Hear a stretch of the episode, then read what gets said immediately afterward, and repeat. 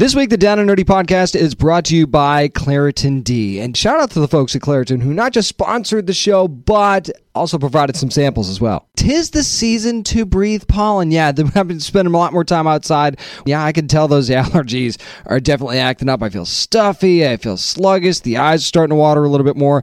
That's why I'm turning to Claritin D. Look, it's definitely helped me relieve my symptoms. It seems to work really, really fast for me as well. It's designed for serious allergy sufferers. Claritin D has two powerful ingredients in just one pill that relieve your allergy symptoms and decongestion in your nose so you can breathe better. And hey, I'm noticing a lot of that right now. As a matter of fact, I'm looking forward to be able to enjoy much more outdoor time this spring and summer. A lot of that has to do with Claritin D.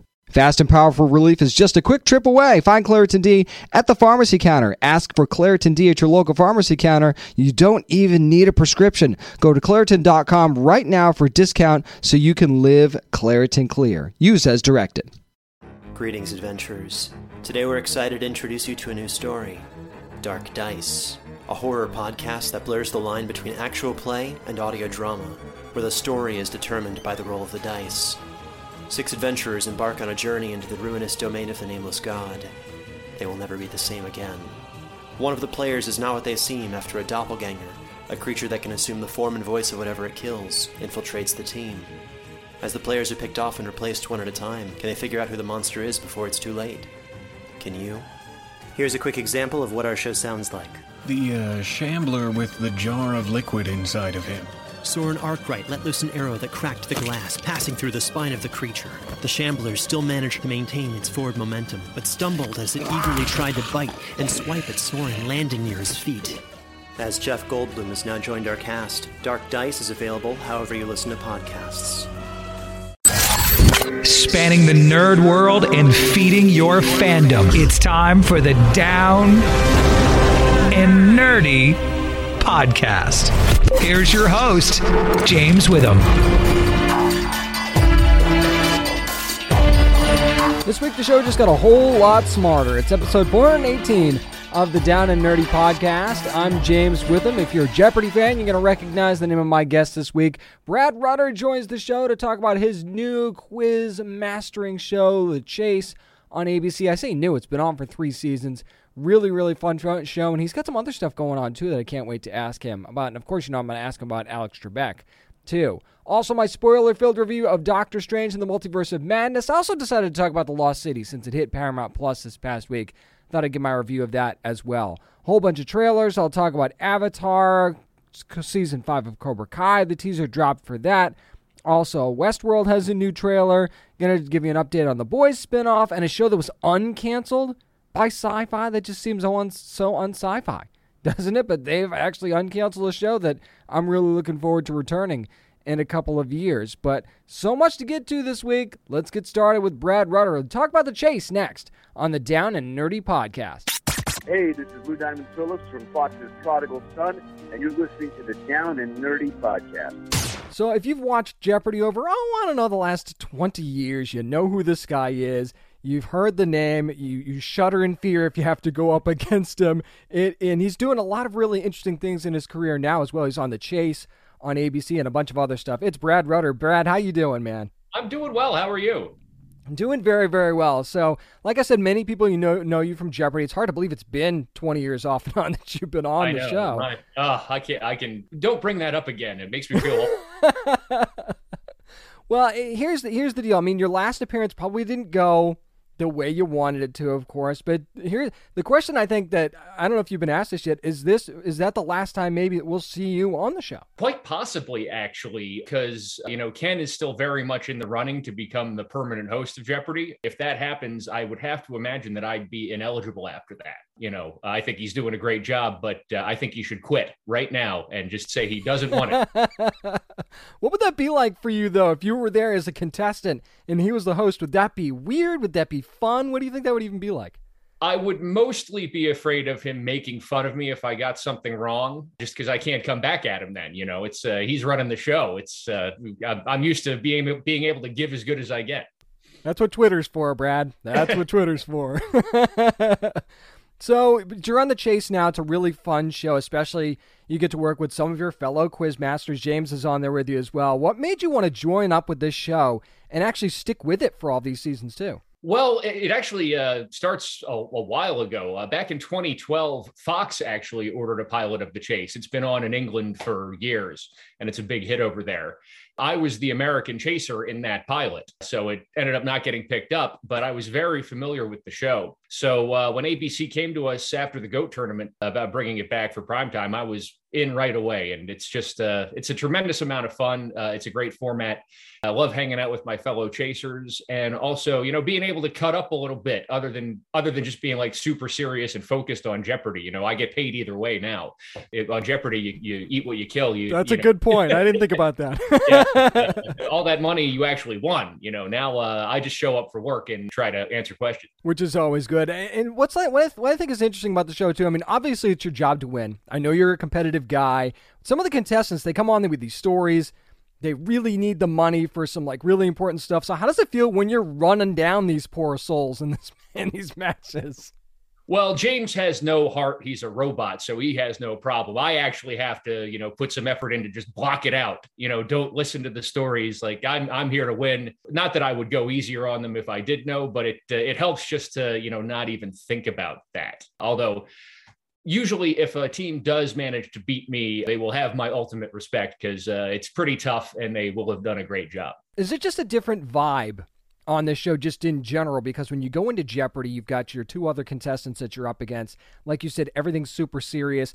This, it seems like it's more fast paced too on the chase as well. So is there a different vibe just from the beginning when you started on this show? Yeah, it was more uh, just the ability to have some fun with it. The chaser lounge is a big part of it too. Uh, you know, the people who aren't uh, the chaser, the chaser that particular episode will hang out and give commentary on the proceedings, which is a lot of fun and uh, also an opportunity to make fun of each other, which is what I'm all about. I think for us, it's yeah, we're just up there having fun. Obviously, we're all competitive and we want to win, but yeah, that uh, that monetary pressure is taken off of it. What's the competitive nature like inside that room between the chasers too, though? Because obviously, you never want anybody to beat you as the chaser. So, what what's the ribbing like even behind the scenes? Where you're like, oh, it looks like you got run. You they ran you down this week. So what's that? What's the camaraderie like between all of you? Well, it's pretty good natured. It's mostly just be, like oohing and eyeing with uh, if somebody comes up with something the other ones don't. But uh, occasionally, like my favorite line, which has never made it to air yet, is, uh, "Wow, I didn't know it was possible not to know that." Yeah, like there was something James missed on Tuesday that just blew me away. I can't remember exactly what it was yeah, everybody has those knowledge holes though that you, it's just something a movie you never saw or just something you never heard of for whatever reason that seems pretty obvious to 90% of us, but everybody has those things. And then you ultimately have somebody at home screaming at the television saying, "How did you not know that?" It's like, "Dude, I don't know everything. Come on." exactly. My favorite thing about Twitter is that people will watch Jeopardy and they'll know uh, one response in the whole game and then start getting on Twitter it's like, "Can't believe these morons didn't know that." Brad, in my house, my wife can attest to this. If I even get Final Jeopardy correct, I celebrate in my living room like I just won the Super Bowl. So that that's kind of the way it goes in my house. and she, she well, she's very good too. So it's uh, you know it's and it's competitive in our house too. I'm not gonna lie. You, you know you want to compete with your own family in these certain senses. So yeah, yeah, that's what it's like in my house. Yeah, and that's I think that's one of the reasons why game shows have been so popular over the years. It's they're you know they're they're the original interactive TV. You're sitting there with your family. You're playing against each other to some extent. You know, people come up to me all the time and they're like, "Oh, I love Jeopardy or The Chase." Like I watch it with my grandma, or like my parents watch it all the time. we have a blast watching it. It's a real family thing, which uh, I think explains the popularity quite a bit. Talking to Brad Rutter, of course, you know, as Quizmaster Extraordinaire on Jeopardy and so many other shows. Right now, you can see him on The Chase Tuesdays on ABC. Now, I love, you said the, the show's very lighthearted. You actually have nicknames on the yes. show. I think the Buzzsaw is a pretty great one, actually. Yeah, so anybody, was, that, uh, anybody that doesn't know, how did, how did that come about? Uh, I had nothing to do with it. They came up with it for me. But uh, honestly, if I had to pick one, I probably would have gone with this. Back in 2001, I uh, saying I wasn't going to talk about having been on Jeopardy 20 years ago. In my Tournament of Champions, um, that was the year I was first on. Uh, I had a quarterfinal game against two guys named Bob and Doug, who were killers. Like they were great five-time champions back in the days when they retired you after five games. So I was thinking I had a pretty tough draw and, you know, was going to have a tough quarterfinal match, but it was literally the best game of Jeopardy I ever played. I had like a $4,000 lead at the first commercial break and just never looked back. Going into Final Jeopardy, it was a runaway. And uh, Alex said to them, Bob, Doug, you guys must feel like you just got hit by a buzz saw. so that's where that came from. oh, is, if Alex says it, you got to hang with it. No exactly. doubt about that. To be called the buzz saw, and it's a little bit of a connection back to Alex, that's absolutely fantastic. That is absolutely incredible. Now, does that mean you've got the coolest nickname of the group? Because I already kind of thought you did, but what do you think? Is your nickname the best of the group? I think, yeah, even going without the awesome backstory, I think the Buzzsaw sounds the baddest of all of them. Yeah.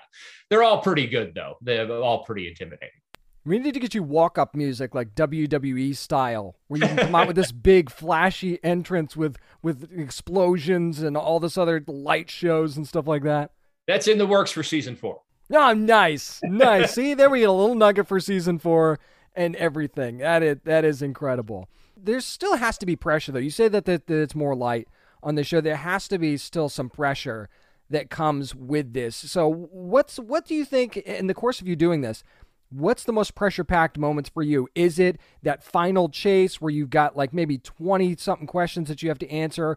Going back to Jeopardy, is it like a daily double or something like that? What's the biggest pressure moment for you in these situations? It's usually the final chase if the team can put up like a 19 or 20, which is going to be pretty tough to catch. But also, you know, one thing we've had a little bit more of this season is when the contestant in the individual chase is just one step from the bank and you're one step behind them, that one question shootout, just waiting for that multiple choice question to pop up. That's pretty intense too. So, over the course of the years uh, on Jeopardy, I'm sure you got to spend at least a certain amount of time with Alex Trebek behind the scenes and i'm sure you've been asked you know the inspirations that you you've gotten from him and things like that here's what i want to know what's something about alex trebek that we would be surprised to learn about him that we don't already know that you can share with us, of course? That I can share? Uh, um, actually, he he had a very dry sense of humor, which would only come out usually during the commercial breaks. And he would always be joking around. You know, if you just if you just watch the show, he was he always took the game and the contestants very seriously.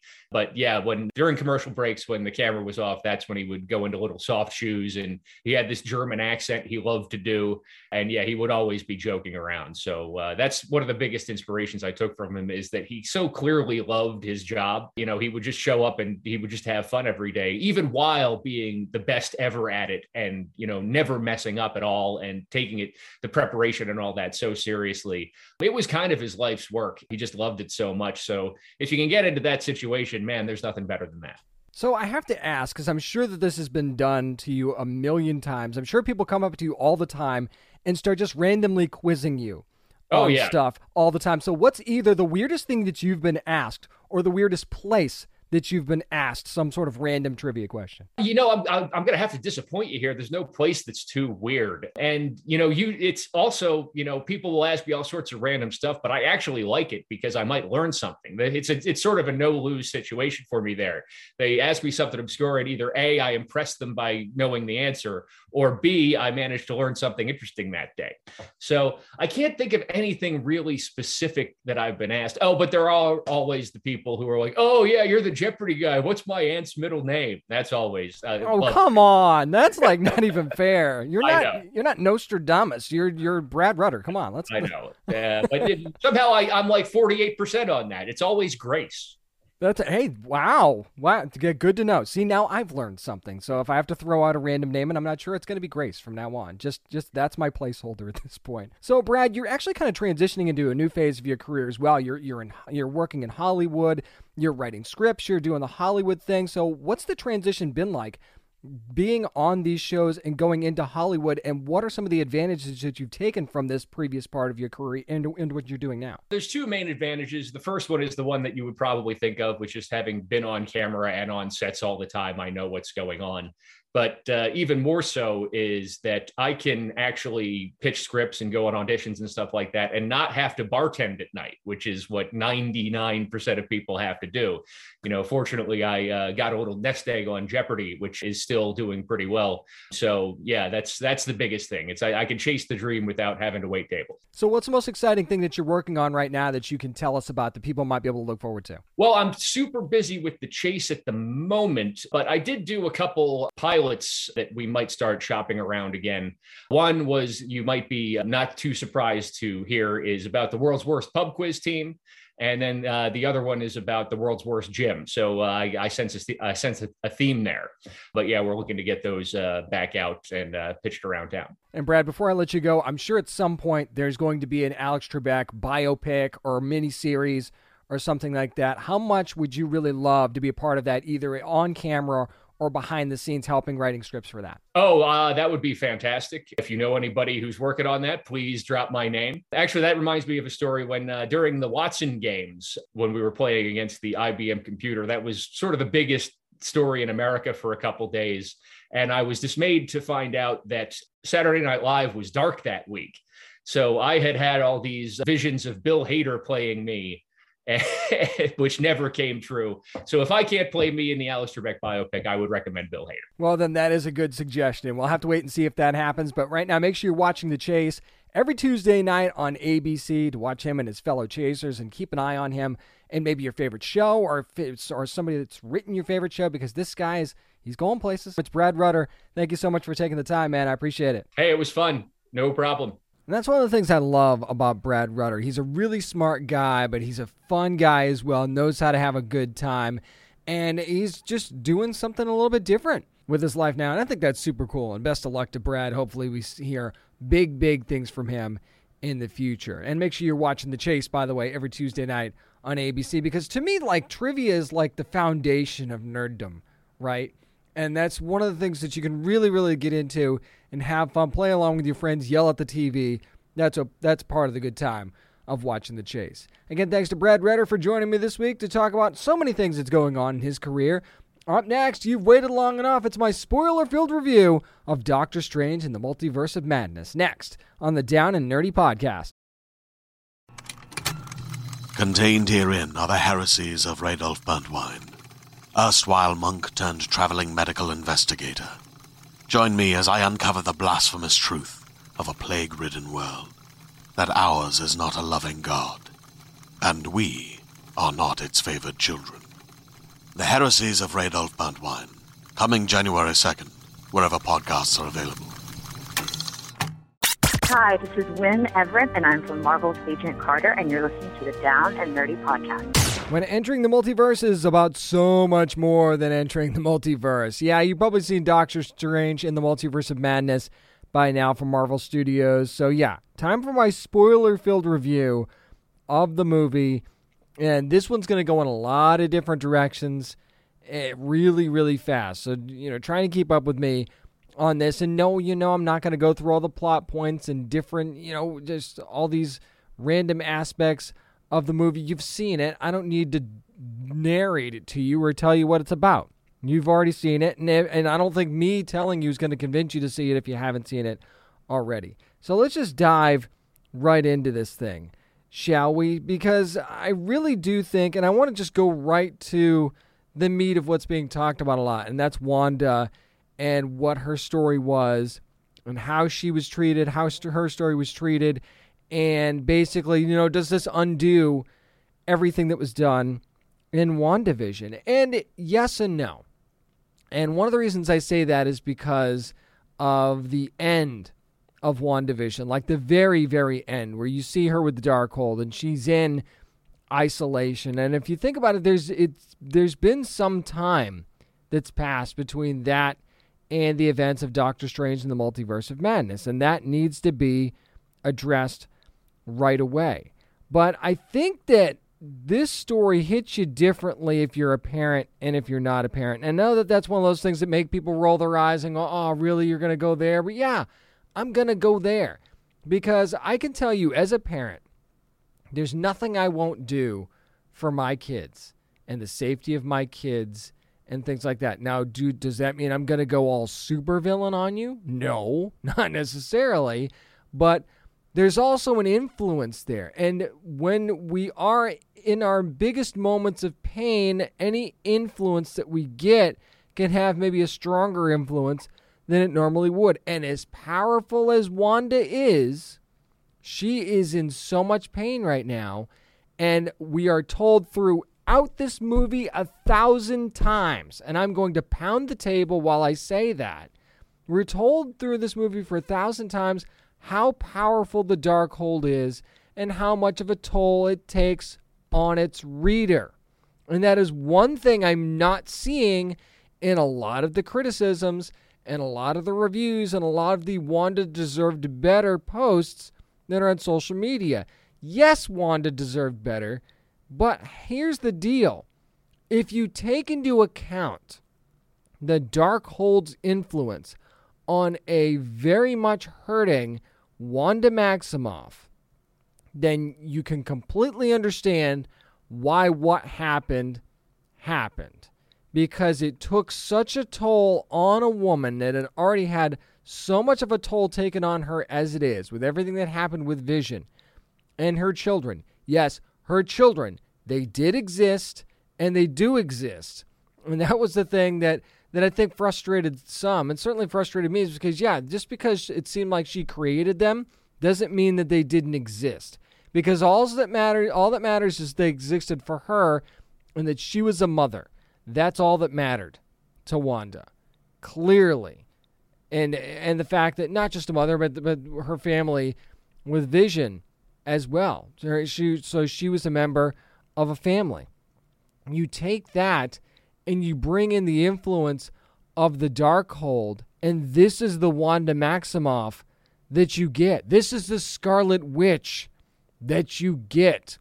And you get to see just how powerful she can be and that she is. And I think that's something that we're also not taking into account is that this movie showed one thing for sure, and that is that the Scarlet Witch is maybe the most powerful character in the MCU, period. You could talk about Captain Marvel all you want. You want to start running down a list, fine.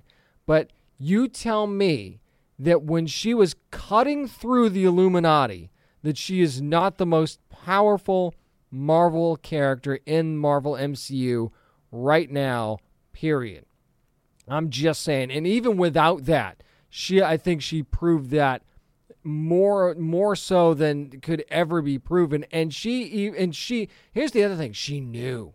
She knew that she was. And that's what made her even more dangerous. So you want to call her the villain. I don't know that that's proper. I think that the fact that she was influenced by the Darkhold doesn't necessarily make her the villain so much as it makes the Darkhold the real villain of Doctor Strange and the Multiverse of Madness. And don't sit here and vilify Wanda and glorify Bucky Barnes. I'm sorry. If you want to say that Wanda did things that were unforgivable, that's fine if that's your opinion. But don't sit here and tap dance around the fact that Bucky Barnes did the exact same thing and is being and has been glorified for it, quite frankly. And I'm not saying that Bucky doesn't deserve a second chance either. He obviously does, and he's he's you know making those atonements. But at the same time, it's a double standard that I think needs to be addressed by by more people and recognized by more people because that is certainly a part of it too. And I'm not going to drag this review through all that because I could do a whole show on that. But just keep that in mind when you're judging Wanda for the choices that she makes. And think about it, the, the way that they end up stopping her, and I, I'm cutting to the end here, I guess. And America Chavez finds out that brilliantly, you can't just punch your way through your problems. And she's like, I'm going to show Wanda what she's doing to herself and to her family. And showing her the fear in her own children's eyes as they see her doing the things that she's doing that was the power that broke the Darkhold right there. That's what broke it. That was the one thing powerful enough to break that influence is seeing the fear and the pain in her children's eyes as she was being presented as this monster. And when they said, The witch is here, that's when it really sunk in, like really, really sunk in. And then ultimately, what Wanda does in destroying the, the, the mountain with the Darkhold, the the, the the the the hard copy, I guess that you could you could literally the hard copy because it's on a wall and destroys it. And you know, is she gone? Really? We're really gonna say that? I know that the whole oh well Marvel, you know, they they just kill their female characters off and they don't give them enough uh, enough credit and all these other things. And there there's a valid argument there. But do we really think that she's gone? Like really? Because this is still a comic book movie at the end of the day. And to think that she's gone because a mountain dropped on top of her while she was inside of it, the most, again, most powerful character in the MCU, I don't think so. Do I think we'll see her anytime soon? No. Do I think we'll see her again? Hell yeah, I do. I don't know how or where or when that's going to happen, but it's going to happen.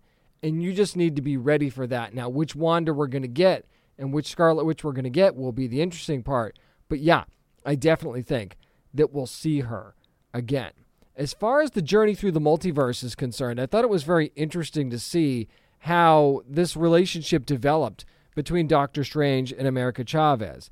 And remember, again, not giving characters enough credit. You want to talk about America Chavez. How many times did they say, again, in this movie, how many times did they say she's just a kid? This is the very beginning for her story. The very, very beginning. She's a confused kid. She's scared. She's being chased down by this powerful witch to steal a power and kill her for the reason of, you know, she just, you know, she wants to be in a universe where she could be with her kids. And she wants to also prepare for every eventuality of being able to save her kids. So that's why she wants to kill America and take her power. Okay, you get it. But you also take into account what America Chavez went through and the trauma that she's dealing with and the fact that she doesn't think she can control her powers because she's clouded by this guilt. And that's something that, that Doctor Strange eventually kind of helps her realize and kind of gets there and sort of awakens this strength in her that we see toward the end of the movie. But I loved her snarkiness. I loved the back and forth between the two of them. There are also some very real moments there as well, and she has to get over some trust issues over what happens in the beginning of the movie, and that's very, very understandable. So I loved the back and forth between the two of them, and I think that there's a bright future for America Chavez in the MCU. But also, this was a page turning time for Doctor Strange as well, because he was still, you know, Christine's married now to someone else. You see that in the movie, and that, of course, is going to take its toll on Stephen Strange because that's the love of his life, or is it? Yeah, let's. Uh, I'll get to that in just a second. But he has to close that chapter of his life as well, and we kind of almost see that with a Christine from another timeline too. So that the way that that kind of plays out with the whole, you know, captured by the Illuminati thing, and then you know dis- discovering different parts in the multiverse and getting to the Book of Vishanti and finishing this thing and the role that Christine plays in that I thought was was pretty cool and pretty vital. And then you see that you know kind of a turning of the page moment where he gets that closure with Christine and can kind of sort of move on with his life from there. That's a big moment for Doctor Strange because clearly that was holding over him, and clearly that was something that. And you see him kind of walking out happy at the end of the movie before the shit hits the fan again, and and you just know that he's at peace with that and can kind of move on now. And maybe the story can also move forward from that as well. I do want to go back, though, and talk about the Illuminati a little bit. And we finally get the John Krasinski as Reed Richards reveal, which was one of the few times that a fan casting actually works out that way and you actually get to see it. And even in the little bit, you're like, this is so perfect. This is so, and then it unravels, literally and figuratively, right in front of our faces. Now, again, there's one universe. Let's keep that in mind now. One universe of infinite universes does Reed Richards die. Okay, so that doesn't necessarily mean he's gone forever. Can we just can we realize that really quickly. Just because he was turned into a pile of rubber bands in this movie doesn't mean that he's not going to be involved in any other movies from here on out. So let's just let's just go there right now. Also, Anson Mount getting some redemption as Black Bolt after the debacle that was the Inhuman series. I thought was a really really cool move by everybody that was involved in this movie and being able to do that and give us a comics accurate suit for Black Bolt as well. Bravo on that. Looked fantastic. The little bit that we got of him, I thought was great. You had Captain Carter, Hayley Atwell, every bit brought that role to life and and in, live action is just lived up to every expectation that I had of the character. You had Monica Rambeau as Captain Marvel, that was an obvious one. You had Mordo on the council as well, and you got to see him uh, obviously show his true colors for how he felt about Doctor Strange towards the end there. And just watching this group come together, and then you see here comes Patrick Stewart, and that just opens the floodgates now in the MCU for any X Men possibilities, new or old, quite frankly. You could recast everyone and it wouldn't matter. But watching them die one by one had an impact because it was something that we couldn't wait to see. And then it was instantly snatched away from us. And I think that that was one of the things that you, in the moment maybe you're frustrated because you're like, so I get this for a little bit and then it gets taken away. And then you realize when you kind of calm down and, for a minute that it's not being taken away from you, that maybe this is just the beginning, right? Because again, infinite universes somewhere there's another Reed Richards in the 616 and that's that's the earth that supposedly the earth that occupies the the current storyline of the MCU that we know that Doctor Strange is in and everybody else and that's Earth 616. So, do we get Earth 616 Reed Richards? Is it still John Krasinski? It seems like the stars are aligning for that. We'll have to wait and see. But yeah, I, I think that that's that was a big, big moment in the movie as far as cameos go, and maybe it was a little more than the cameo, but as far as surprises go, that was a big one. And they spoiled a couple of them in trailers, but not the big one, not not the Fantastic Four reveal. Finally getting Reed, getting Reed Richards in the MCU was a big, big deal. So I I think that we can't we certainly can't discount that, and the fact that we got to see Charles Xavier as well and Patrick Stewart was another big one for me. But uh, obviously, there was a lot of great action in this movie, a lot of striking visuals that was, you know, kind of to be expected. We got really deep into the magic and how it works and how the multiverse works. We got to see, you know, splashing through some of the universes. That was certainly fun. There were some good jokes that were that were thrown in there. Bruce Campbell as Pizza Poppa. I love how that worked out. I also love the payoff in the post credit scene, the very last one, where he stops beating the hell out of himself and says it's over and then you go to black. That was very that was brilliant as far as that final post credit scene was concerned. I thought that it was presented too in a way where Sam Raimi really, really pushed the limits of that PG 13 rating. Now, I know that I'm seeing some of the, you know, ah, it should have been rated R, blah, blah. No, no, no. Now, does an R rated cut of this movie exist? I'm convinced that an R rated cut of this movie exists because especially in that uh, that Illuminati massacre from the Scarlet Witch, there were moments there where you could have easily made this rated R, easily, but didn't.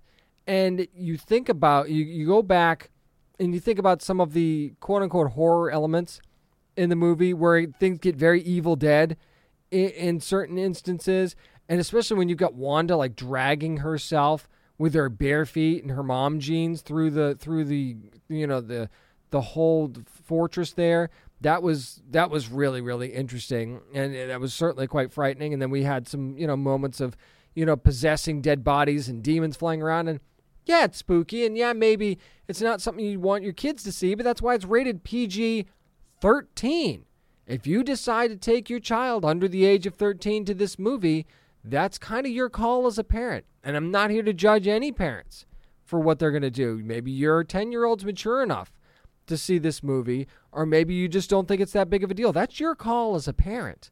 But to say that this movie should be rated R because of your particular view of the movie isn't necessarily true. I don't think there was anything here that crossed the line into this needing to be rated R. This is this was pretty PG-13 as far as I was concerned. There were moments where it could have been rated R, and they pulled back. They clearly held back on a few moments in this. So I think that the rating was perfectly fine the way it was. And will we ever see the R rated cut? I don't know. And do we need to? I don't think so. I don't think it adds anything to the story or subtracts anything. I think it was kind of fine the way that it was. And th- yeah, there were a few plot holes you could tug at, especially the fight with Mordo. I thought there was a little bit of a plot hole there and how that could have gone and how weird that was. You know, maybe we didn't get enough of of the stronger America Chavez that we could have. But again, I think I kind of you know summed that up a little bit as to why that we didn't get that. And you know maybe there were times where it did drag on a little bit when it didn't have to, especially in the beginning. But I felt like it ticked all the boxes and had all of the callbacks that it needed to have, and a lot of things made sense. And again, as once you realize and and understand why Wanda's story went the way that it did, I think it takes away a lot of the criticism of this movie. And I really, really enjoyed Doctor Strange: The Multiverse of Madness. I thought it was a great comic book movie. I don't think we're breaking any, you know, cinematic Oscar-worthy performances here, but a lot of great stuff. And then we finally get to see what the next chapter is going to be. Charlize Theron shows up. We finally get Clea in the MCU, is this a start of a new beginning for the Doctor Strange story? I kind of hope so, and I think that it will be. And you know, I see criticisms that well, now this may, this should have set up Phase Four, and now it seems, you know, more jumbled than it was before. We don't need to keep setting up phases. Can we understand that? That the success or the failure of the MCU isn't necessarily resting in phases. They know how to make good movies. And maybe they've realized the whole it's whole connected thing has bit them in the ass a few times already, especially with pandemic delays and how that worked out. And maybe we don't need to do that for absolutely everything. Maybe they will for certain instances and, you know, create a world in which things can exist with each other easily, but not necessarily have to because they focused a lot on have to in the past. Maybe that's just not the future of Marvel Studios and the MCU. And guess what? That's okay. We can live with that. So, a lot of things happening in Doctor Strange in the Multiverse of Madness. Always tweet me at down and nerdy757 to share your opinion or tell me I'm an idiot. Either way, I'm good with it. That's going to do it for my spoiler filled review of Doctor Strange in the Multiverse of Madness. Up next, since The Lost City is now on Paramount Plus, I think I'll finally give you my spoiler filled review of that. So we'll do it next on the Down and Nerdy podcast.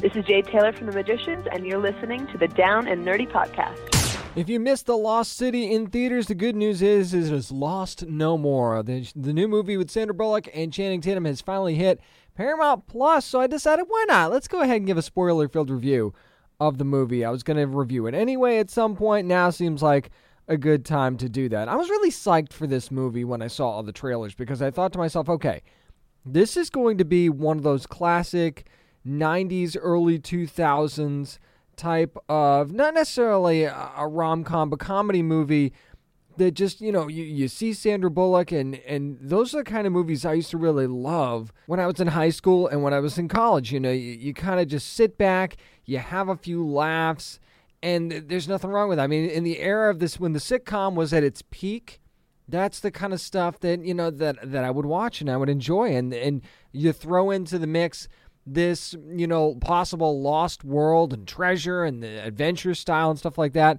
And I was all in for this movie. And you've got Sandra Bullock, who plays a romance novelist who it, she's lost her husband. It's a pretty deep beginning part of the story. So Loretta's lost her husband, who was an archaeologist. She's kind of given up on life. And then you've got Channing Tatum's character of Alan, who's the flamboyant cover model for her romance novels. She's not sure she wants to keep going. She's very uncomfortable around Alan. But her publicist Beth is kind of pushing her. It's like, you know, this is a new book. We kind of sunk everything into this. Let's go. To, let's you know go out and do this thing. And then that's when things kind of start to get really complicated, where you get Abigail Fairfax, who's played by Daniel Radcliffe, who kind of abducts Loretta, saying, "Hey, this city you wrote about, it's real. We're gonna go find it. We're gonna go find the treasure." And that's where the kind of madness ensues. But and that that's kind of all the descriptiveness that I'm going to give you for this movie. You know how I do these reviews. I'm not going to give you a, a, a point by point. Let's start at the beginning analysis of this thing. What I will say is that if you loved Sandra Bullock in her heyday of these comedies, then you will enjoy her character of Loretta Sage. You will, you definitely will. It's got that miscongen- miscongeniality type vibe to it. She has the same kind of. Uh, she very much is in her comfort zone. If you enjoyed Sandra Bullock's early work, no question about that. You've also got Channing Tatum, who is great as kind of the bumbling, like doofus style Alan who you know like wants to be brave but but can't be brave. He's got a little bit of a like a fraidy cat type thing thing going on with him. It's it's it's not necessarily comedic, but it's enjoyable in a in a weird way. And the sad part about this is is that there were a couple of times where I chuckled at some of the jokes in this movie or, or some of the things that happened. But by and large, I didn't laugh as much as I wanted to at this movie, and that kind of bummed me out. And I think it's part of it's because we didn't really spend enough time, I don't think, with the whole abduction aspect. Of course, you know, Alan launches this rescue to save Loretta. You've also got Brad Pitt's character of Jack Trainer, who was very good in the short amount of time that he was there. And yeah, they saved the day, but it seems like they get to obviously in, in movies like this, and this is full of spoilers. If I didn't mention that already a thousand times, and I think I did, this is a movie where you knew they were going to get caught again. It was, uh, you know, it's obvious because that's the way these kind of movies go. You know that Loretta, if she gets saved, is going to get caught again. You know she gets saved because you've seen the trailer. So she gets caught again. If she gets caught again sooner in this movie, I think it's a better movie because then you have to try and figure that whole thing out. And even with, you know, it just being Alan, you can find ways to work around that because they certainly did that in the moment. When it seemed like they're safe, she decides she wants to go back to find this place, and then that's how they ultimately end up getting caught again. But it seems like if she'd stayed caught for a while longer and she would have been saved later, this might have been a little bit of a better movie. I'm just not sure that constantly just having this back and forth between Loretta and Alan really worked. Yeah, sure, it built their chemistry. Yeah, sure, it, it, you know the the two of them working together. It, it was a good vibe between Sandra Bullock and Channing Tatum, but that is not where the intrigue of this movie was. And you spent frighteningly little time on your villain of Abigail Fairfax, who's played by Daniel Radcliffe than you did on this building the relationship of these two. And yeah, you could say, oh, well, those are your stars. Daniel Radcliffe's a freaking star. And he was kind of a weird dude in this movie. And that was something I wanted to see more of that I didn't get to see more of. Although, really, the star of this thing, if we want to be honest, the star of this movie is Da'Vine Joy Randolph, who plays Beth Hatten, this publicist. Every time she was on the screen, those were my most enjoyable comedic moments were with Beth because Beth is done with the world shit. And I and I love that about her.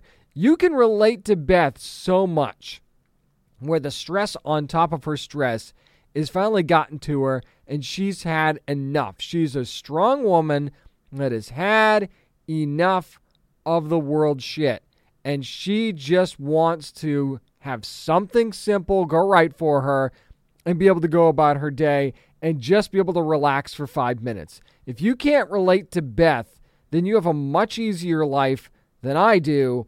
And and and that is you know something that you you know you should hope to never have to have a life as complicated as Beth's is.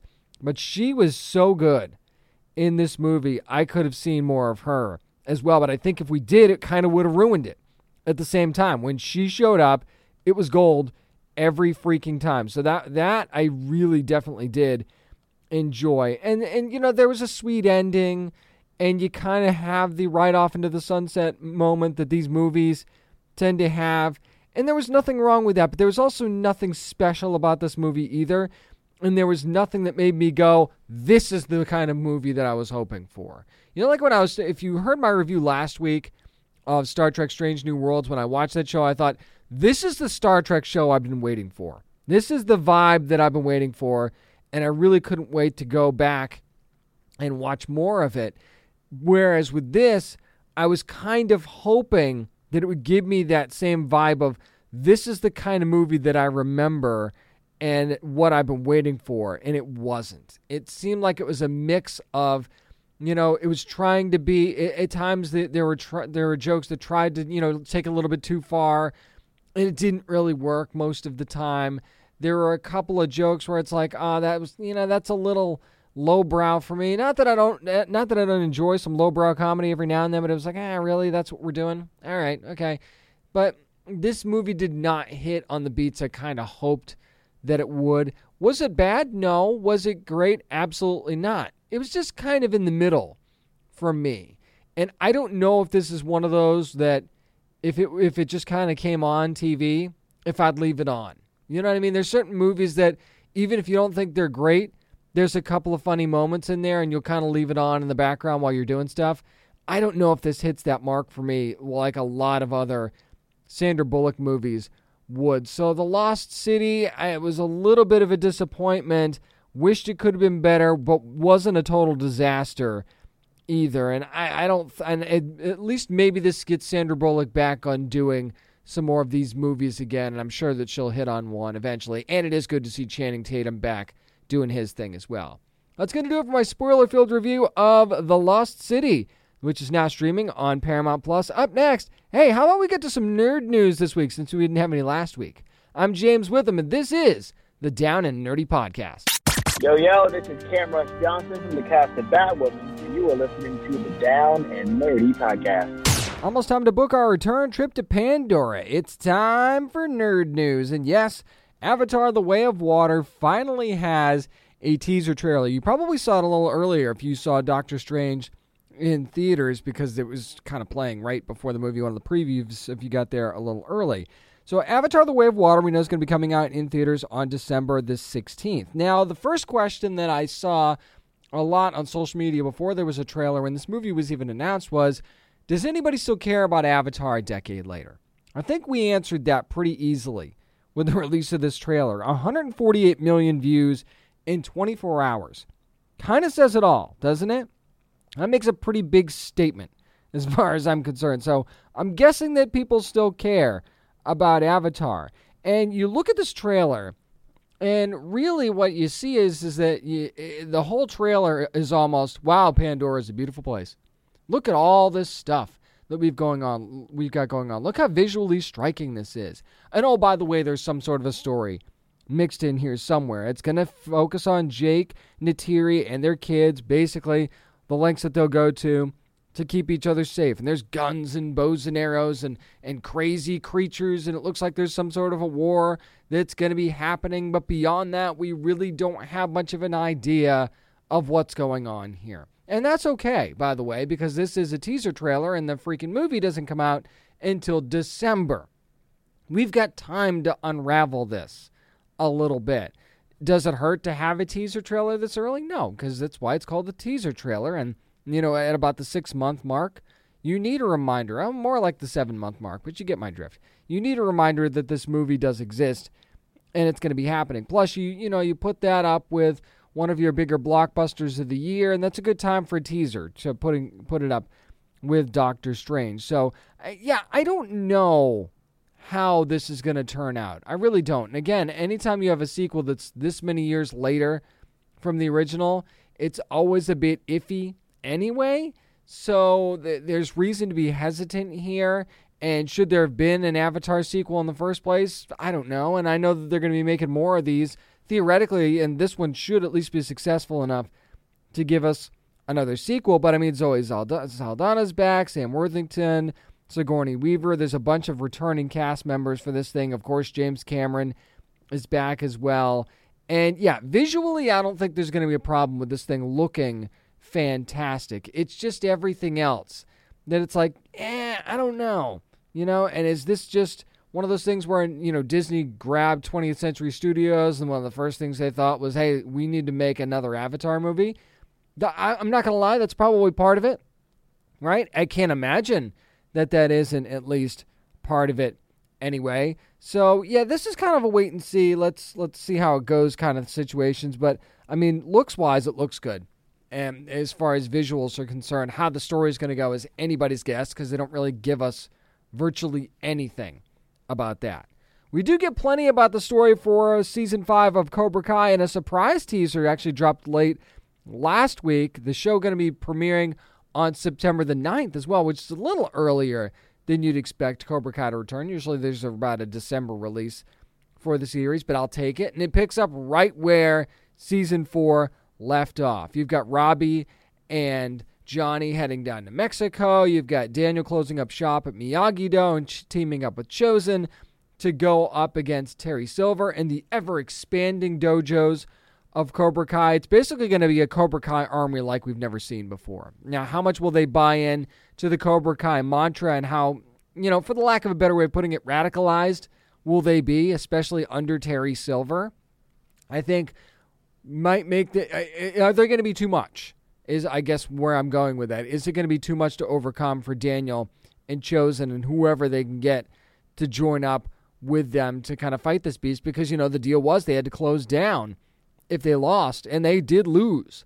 So where does that go? But I think one of the really interesting things about this particular season is going to be taking us out of the valley and going with Johnny and Robbie to find Miguel. And obviously, they find Miguel. We see that in the trailer, and you see the friction between Robbie and Miguel. And it's obvious why there's friction there because of what happened at the end of season four. And one of the reasons Miguel ended up taking off in the first place because he kind of feels like that fatherly relationship with Johnny's fractured at this point, just based on that one drunken statement that Johnny made. So Miguel feels a little bit lost, and Robbie feels like he's in a little bit of limbo right now as well. And will the three of them, you know, reconnect and form this bond? Who knows what that's going to look like? I mean, that's that's kind of what you hope for for Johnny's sake, anyway. But I know that Miguel deserves better. It looks like they're really going to get into some trouble down there in Mexico, and that could certainly be fun. Seeing Daniel and Chozen together, I think is going to be really fun to figure out how they're going to battle Cobra Kai, but it seems like Chozen and Terry Silver, that's a very worthy combo to me to see how those two are going to play off of one another because uh, those are two tough customers. And and I'm very curious when they finally do clash. And if they ended up throwing down, I'm gonna I'm gonna lose it. I mean, because when when I was younger, if you'd have told me from watching the Karate Kid movies that we get a fight between Chozen and Terry Silver, I would have told you you were stupid. And now we might actually get that. I don't even care if it's years later. I want to see this. I'm really looking forward to the possibility of seeing these two go at it. So, yeah, Cobra Kai, September the 9th. That's just the tip of the iceberg, I think, of what's going to be going on in a very busy fifth season. Can you believe it's been two years since season three of Westworld? And now we're finally getting season four on HBO. It's also going to stream on HBO Max for the first time as well. So season four going to be coming on June the 26th, which is a lot sooner than we thought. Yeah, we get a teaser trailer for this as well. Very confusing, right? You get to see a lot of characters that you saw from season one. I mean, you see that Ed Harris is back, the Man in Black's still wreaking havoc. You've also got Thandie Newton, you know, she's back. Evan Rachel Wood, you surprised to see Dolores back? I'm not. Luke Hemsworth is back. Aaron Paul, the one the one character you kind of decipher, it's not really going well for him is Caleb, right? In, in this trailer, you can kind of see that things aren't exactly great for Caleb. Not that they're ever great for anybody in Westworld, but specifically for Caleb in this trailer, it just doesn't look like he's having a good time. And, and it really looks like Dolores is hatching something, doesn't it? Not that, again, not that she doesn't always have something up her sleeve and something going on, but this time it really looks like she's up to something. And I'm not quite sure what that is, and I don't know that that's a bad thing. But again, Westworld's usually confusing anyway. Let's just face facts. It's usually a show that's going to keep you scratching your head a little bit sometimes, but the intrigue of it and the and the crazy story always keeps you coming back. Now, I'm really going to need a crash course on season three before I dive into season four. I'll be honest. It's been a while. So, yeah, I think just like you, I'm going to need a refresher on season three. But when you've got an amazing cast like this, I mean, Jeffrey Wright, Tessa Thompson are, are, are all coming back, and then you add Ariana DeBose to the cast from West Side Story. Yeah, that's another amazing addition to this already stacked cast. So performances will not be a problem. But the only thing that HBO gave us to describe the season was one sentence, and it said, A dark odyssey about the fate of sentient life on Earth. Thanks. That really doesn't tell me anything, but it's classic cryptic Westworld, isn't it? And honestly, I don't have a problem with that because that's been their MO from the beginning, so we'll see them in June. Here's something that I don't talk a lot about video games anymore, but this is something I felt like I needed to bring up, and the fact that Gotham Knights, the new video game team up that's going to still be coming out in October, don't worry about that, late October, it's been canceled on previous gen consoles. Now, by that I mean there's going to be no PS4 release, there's going to be no Xbox One release. And I can understand why some fans might be upset about that. I really, really do, especially since these next gen consoles have been a little hard to come by. But again, this game's coming out in October. Now, will things be better by then? Let's hope so. Just across the board, let's hope things are going to be better by then. But here's the thing it's time to let go being angry about this. And I'll tell you why. Because it's getting in the way of the progress of these games being able to be made on time. And there's enough problems with getting games to be made on time as it is and getting all the bugs worked out as it is. The top priority is always going to be whatever the current gen or next gen console is going to be when you've got games like this that are still in production. If you have to change things to make them compatible with the previous gen consoles, there's all kinds of things that can pop up that can cause problems. And there's all things all kinds of things that could come up to provide delays. And is that what you really want? Don't you want this game to come out? Because that's a that's the other thing. Games one of the reasons I stopped talking about video games a lot was because these things keep getting pushed back. You you hear about a game at a convention and then you're not even getting it on the street until like 3 or 4 years later. And coding games, making games is freaking hard. Okay? I can see that. But at the same time, it's getting to the point where from trailer to street date is ridiculous. And it's really hard to kind of understand why that is. And maybe this is one of the big reasons why that is. So once we can let this go and understand that, you know, this industry is going to move on without you if you don't upgrade your console. And I'm in that boat with you. Don't don't get me wrong. I understand. I am in that same boat with you. But this industry will move on without you if you don't get that new console. So if you want to play Gotham Knights and you want this big team up, if you want to find out what really happened to Bruce Wayne with the Bat Fam, you better upgrade that console pretty quick. Really quickly, I wanted to give an update on the Boys spin off series, which this update comes from Deadline. They've added three members to the cast. The, the show is in production currently. We've got Patrick Schwarzenegger joining the cast, John Patrick Thomas, and also Marco Pigossi. And now here's the deal: they haven't officially announced who's going to be who they're going to be playing in this series on Prime Video, but Deadline says that Schwarzenegger is going to play Golden Boy, that Thomas is going to play Polarity, and Pigossi is going to be playing Dr. Cardosa. Those are that is who they say that they're going to play. And this series has gone through a little bit of turmoil. It's had some ca- a couple of cast changes. You had Reina Hardesty that left the show, so Thor London, London Thor, excuse me, took their place.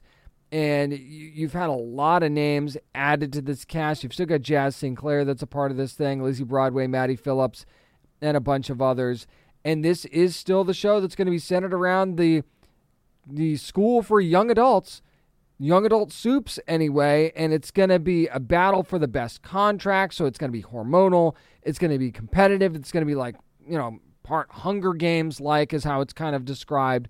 And it's all run by Vought. So I'm sure it's all going to be on the up and up, right? And it's going to be raunchy because it's the boys.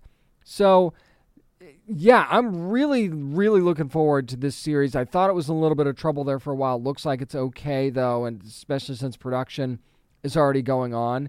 But this is the kind of thing that you want to do set in the world of the boys.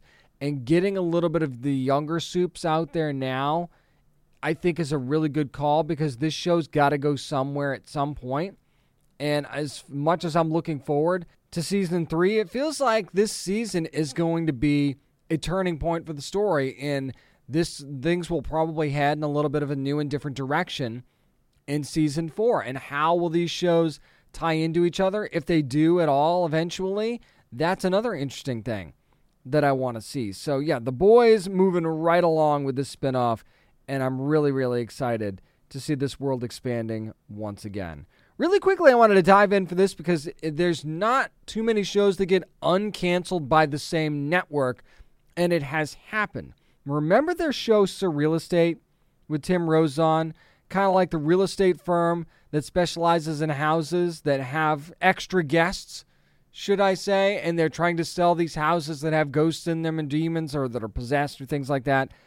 And th- there's much more to it than that, but that's the gist. Well, Syfy had canceled the series, now reversed their course, and are bringing the, sh- and bringing the show back for a second season. Now, it won't be back until 2023, but I thought it was really interesting that they decided to do this because usually this comes from an upswell of support on social media and campaigns and all those things. And that did happen for surreal estate, but I don't recall that being something that's been ongoing for a while, like we saw with like a Lucifer or a Manifest or what's going on with Batwoman right now. So it's almost like, and I loved surreal estate. I'm stoked that it's coming back.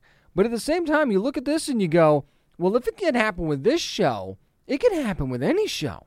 Why wouldn't you? Now, is part of this Syfy saying, you know, we were a little light on programming, we're not sure really sure what to do. We've already got this show anyway, let's just bring it back. That could be part of it.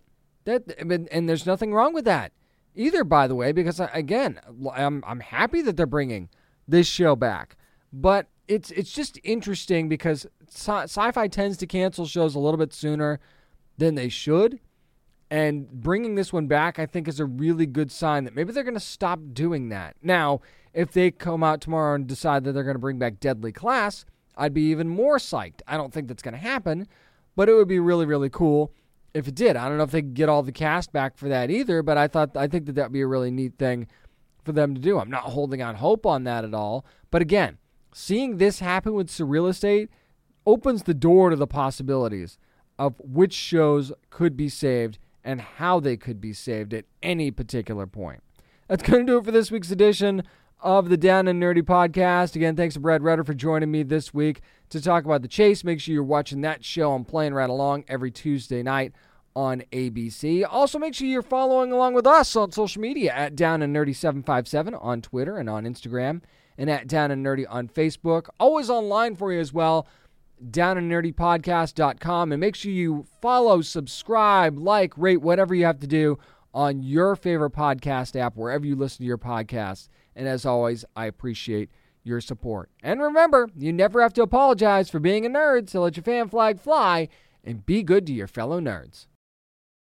Hey there, it's Rachel Ballinger, and I am extremely excited to invite you to Rachel Uncensored. It's my podcast where I sit down and get real with my friends and celebrity guests, where we talk about all sorts of topics. And sometimes we might be under the influence when we do so. We cover things from personal stories to hot button issues and it's the only place on the internet you can find an uncensored version of me. It's a side of me that you might not have seen before because it's not the most family or brand friendly. But don't worry, I'm still sort of slightly a decent human being. If you're intrigued, then make sure you check it out. New episodes drop every Wednesday. You can find it on Apple Podcasts, Spotify, or wherever you listen to podcasts. Trust me, you won't want to miss out on the fun and candid conversations we have here on Rachel Uncensored.